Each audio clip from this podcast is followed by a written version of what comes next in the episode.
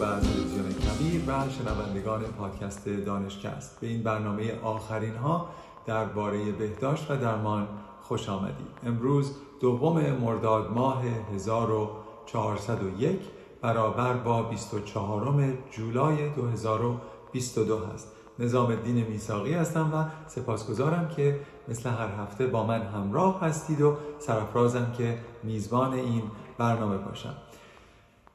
اول اخبار رو با یک بیانیه از سازمان بهداشت جهانی شروع میکنم که در هفته‌ای که گذشت در آن بیانیه سازمان بهداشت جهانی گفت آبله میمون یک اورژانس بهداشت عمومی با نگرانی بین‌المللی است. توجه بکنید که نگفت این یک همه‌گیری است، یک پاندمی است. خیر، یک نگرانی بهداشت عمومی در سطح بین‌المللی است.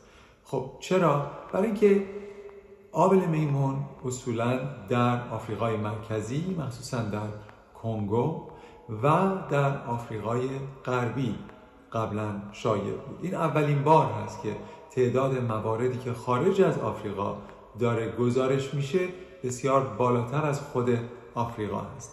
در همین چند ماه اخیر تاکنون 16836 مورد در سطح دنیا گزارش شده که 16500 تاش خارج از آفریقا بوده و در 68 کشور مختلف گزارش ها آمده.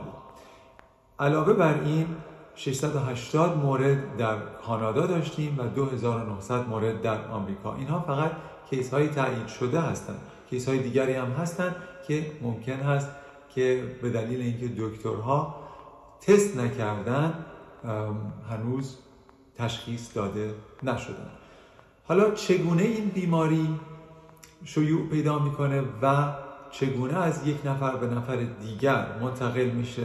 تماس مستقیم با تاولها یا راشهای عفونی یا مایعات بدن، ترشحات تنفسی در طول تماس طولانی مدت، مخصوصاً چهره به چهره، یا در طول تماس فیزیکی صمیمی مثل بوسیدن، نوازش کردن یا رابطه جنسی، دست زدن به لباس یا ملافه که قبلا توسط یک بیمار استفاده شده باشه، و همینطور انتقال از مادر باردار به جنین، همه روش‌های انتقال آبله میمون هست.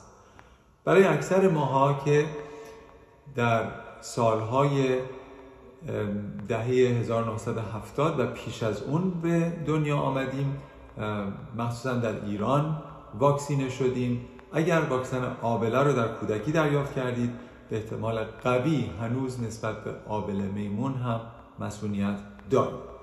اما برای جوانترها که دیگه میدونید در آمریکا بعد از 1973 و در ایران بعد از 1980 بعد از ریشه کن شدن آبله دیگر این واکسن ها زده نشد.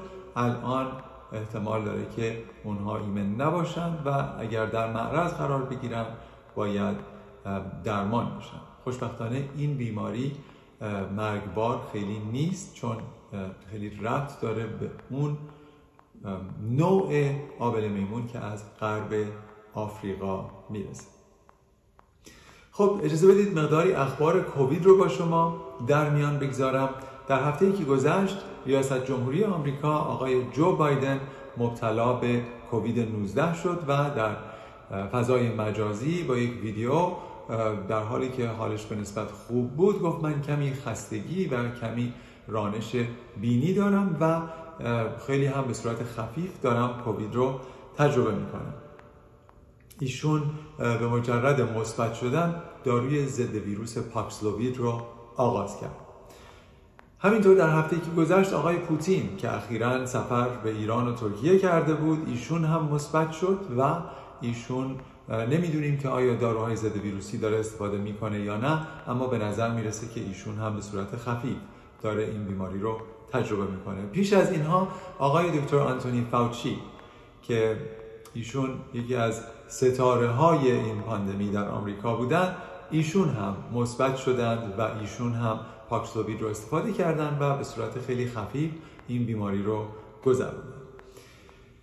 در داده هایی که CDC مرکز کنترل و پیشگیری از بیماری در آمریکا به دستم رسید، نوشته بودند که تاکنون 58% از آمریکایی‌ها یه بزرگسال و 75% کودکان و نوجوانان در بدنشون پادتنهایی از بیماری پیشین کووید 19 وجود داره، در حالی که ما میدونیم که پیش از این کووید گرفتن دلیل کووید گرفتن در آینده نیست، مخصوصا چون سویه های مختلف به بازار میاد.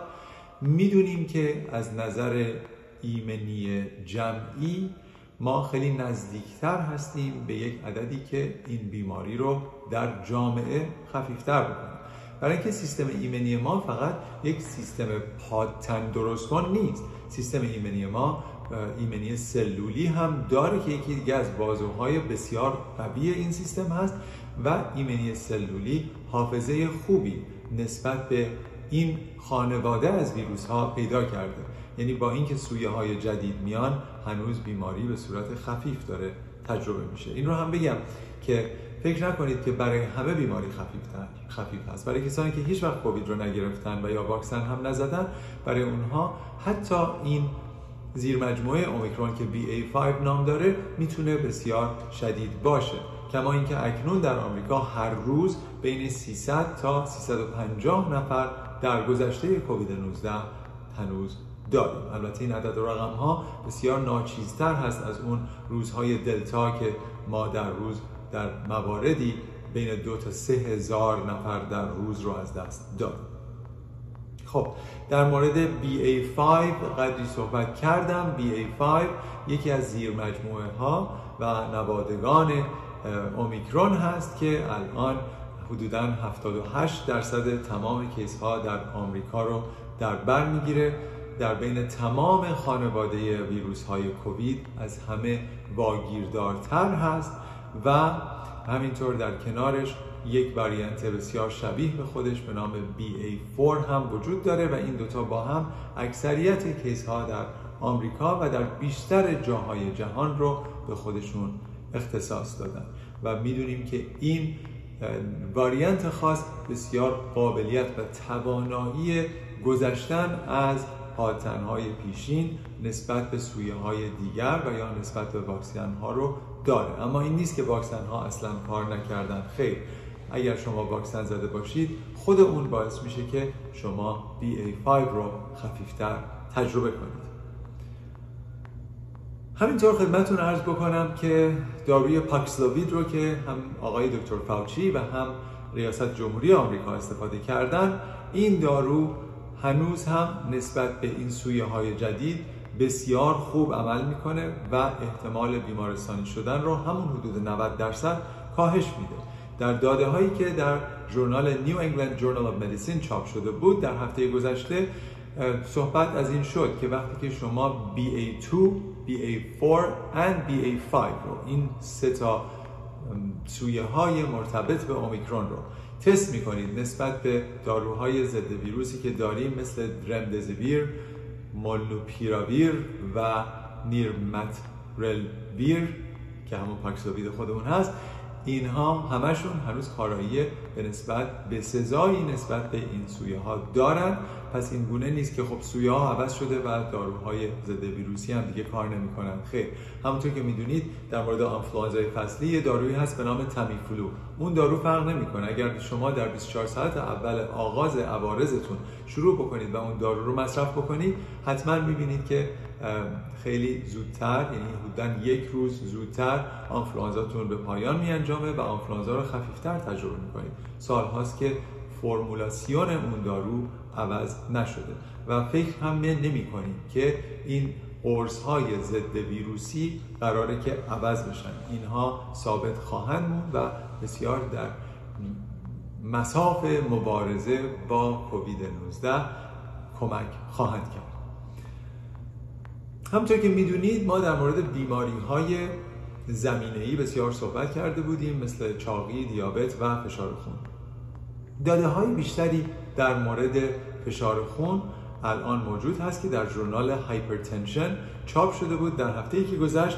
صحبت می‌کردن که کسانی که فشار خون دارن و به طور خاص فشار خونشون خوب تحت درمان قرار نگرفته، اونها بیش از 2 برابر ریسک بیمارستانی شدن و بستری شدن بر اثر کووید 19 رو به خودشون اختصاص میدن. فشار خون یک بیماری صامته. بسیاری از ما هستیم که فشار خون داریم و خودمون نمیدونیم، برای اینکه سالها و ماهها میگذره و ما هیچ وقت فشار خون خودمون رو اندازه نمیگیریم. توصیه من به شنوندگان گرامی این هست که دستگاه‌های فشار خون بسیار ارزان هستند و در دسترس هستند.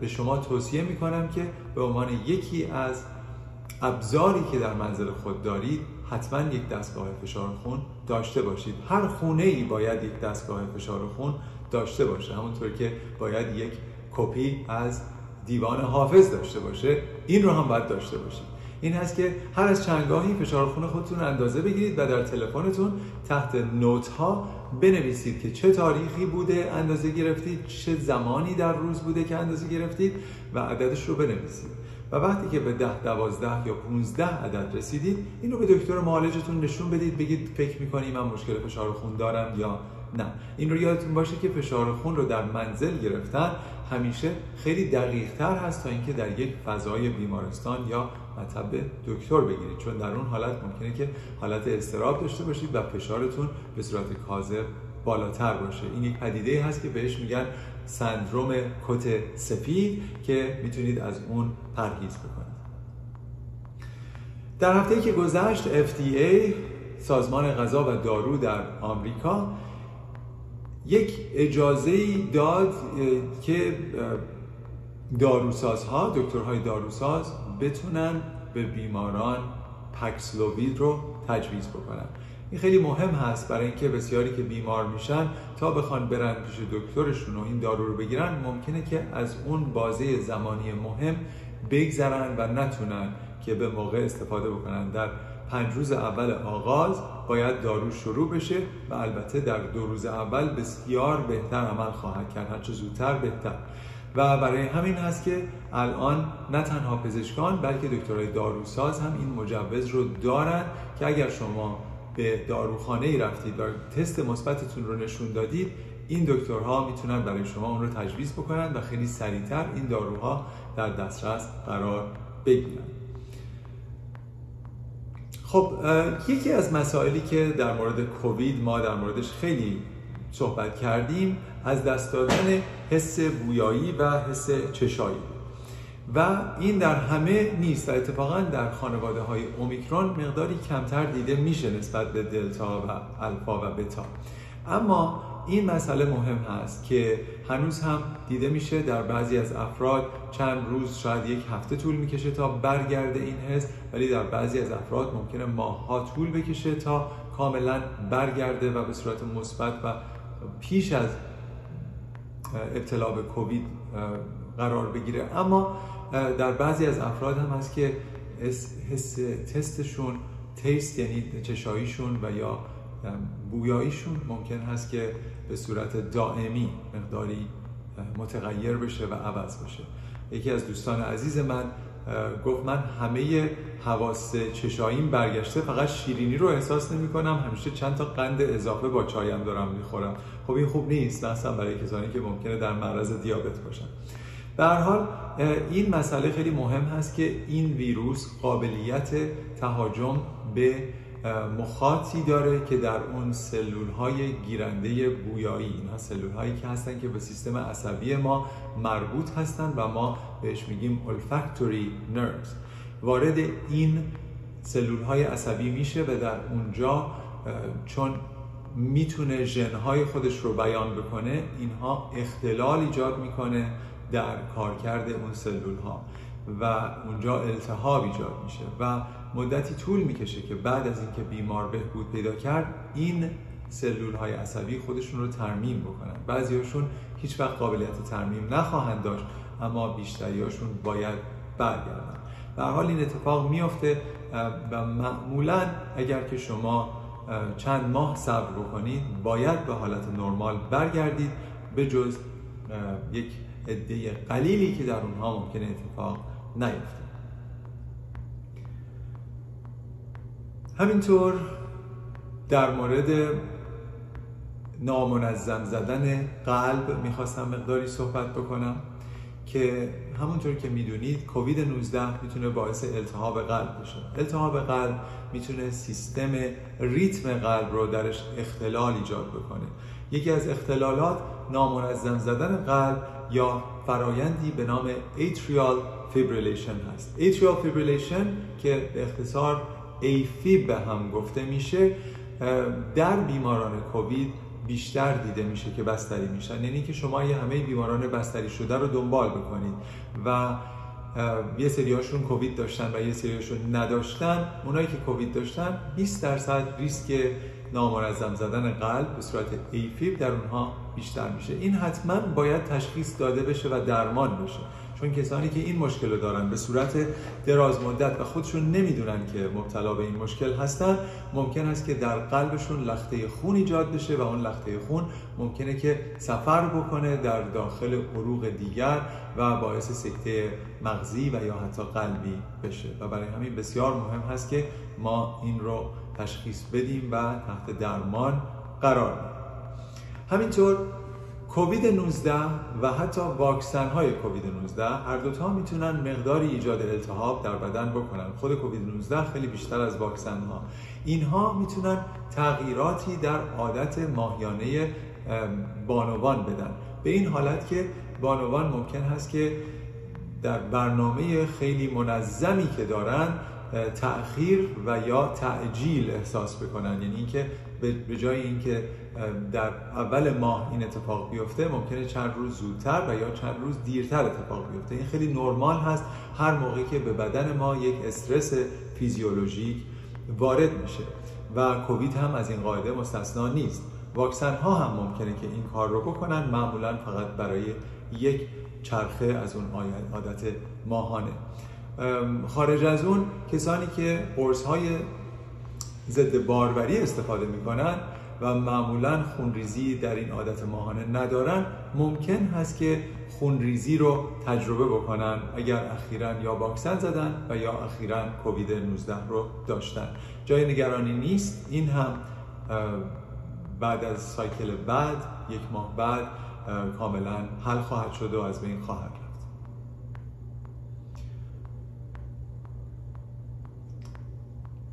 از آغاز پاندمی تا کنون یکی از اتفاقات ناگواری که افتاده که به مرگ مازاد اضافه کرده استفاده بیش از حد از داروهای مخدر بوده و درصد مرگ بر اثر اووردوز از سال 2019 الی سال 2020 تا 2021 30% بالا رفته نسبت به سالهای پیشین.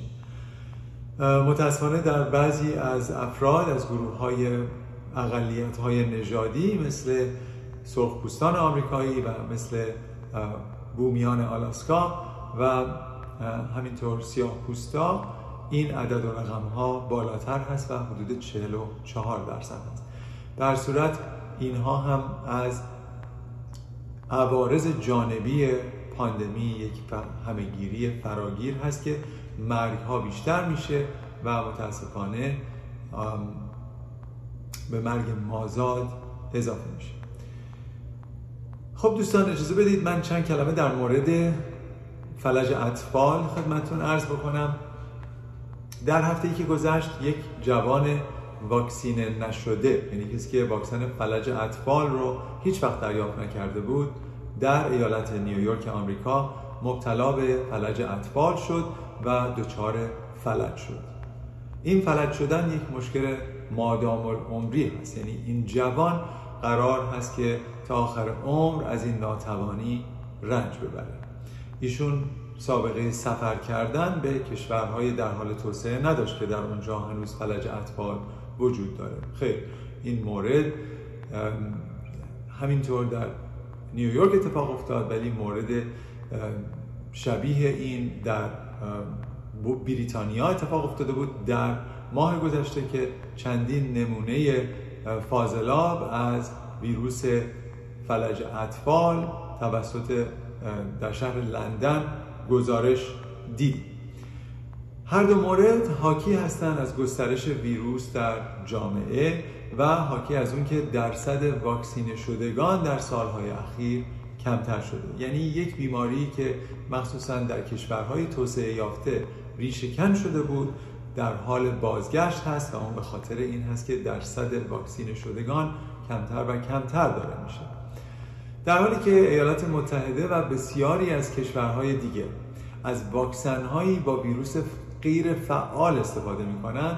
بعضی از کشورها از واکسن‌های ارزونتر با ویروس زنده ضعیف شده استفاده میکنن. اینو بهش میگن live attenuated virus و در بعضی از موارد این ویروس ضعیف شده میتونه جهش ژنتیکی پیدا بکنه و افراد میتونن ویروس مصری رو در مدفوع خودشون به مدت چند هفته دفع بکنن. برای همینه که شما در فاضلاب ممکنه چنین چیزی رو ببینید و به این میگن بیماری فلج اطفال که مشتق از واکسن هست و این اتفاق میتونه بیفته در کشورهای در حال توسعه. این اتفاق میفته، این امکان وجود داره که مسافری با فلج اطفال در ایالات متحده فرود آمده و غیر عادی نیست که مثلا شما در فاضلاب لندن چند بار در سال فلج اطفال رو میبینید.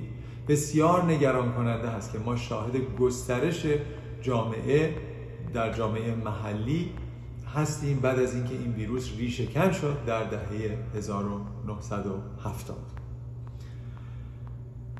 مقداری هم دوست دارم در مورد خور و پف مکرر و آپنه خواب صحبت بکنم که بهش میگن Obstructive Sleep Apnea. اینها کسانی هستن که شبها که میخوابن انسداد مجاری تنفسی رو تجربه میکنن، اکسیژن خونشون کم میشه و اینها کسانی هستن که در طول روز احساس خواب آلودگی دارن. بعضی وقتا حمله خواب بهشون میشه.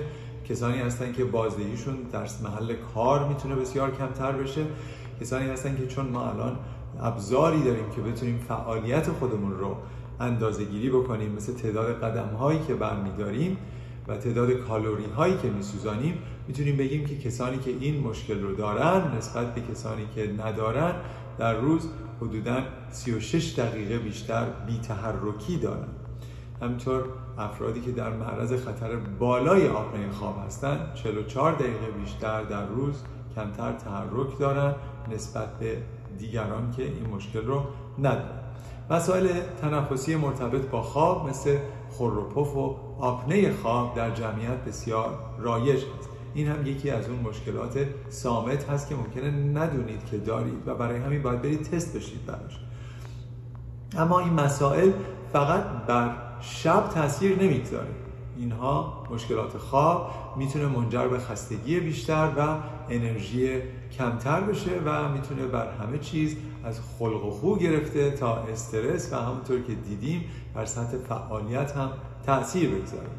به همین دلیل هست که حتی فقط خور و پف نیز میتونه بر سلامت و تندرستی شما تأثیر بگذاره. پیش از این هم گفتیم که کسانی که کیفیت خواب خوبی ندارن و برنامه خواب منظمی ندارن، سیستم ایمنیشون هم تضعیف میشه و همینطور الان داده های دیگری هم داریم که این داده ها در ژورنال چست چاپ شده بود که گفته بود کسایی که مشکل آپنه خواب دارن اتفاقا مشکل سندروم متابولیک رو هم تجربه میکنن حتی بعد از اینکه اینها رو شما تحت درمان قرار میدید سندروم متابولیک باهاشون ماندگار خواهد بود. سندروم متابولیک در واقع مشکلی هست که به پیش دیابت ممکنه بیانجامه، به فشار خون و حالت زودرس مشکلات قلبی.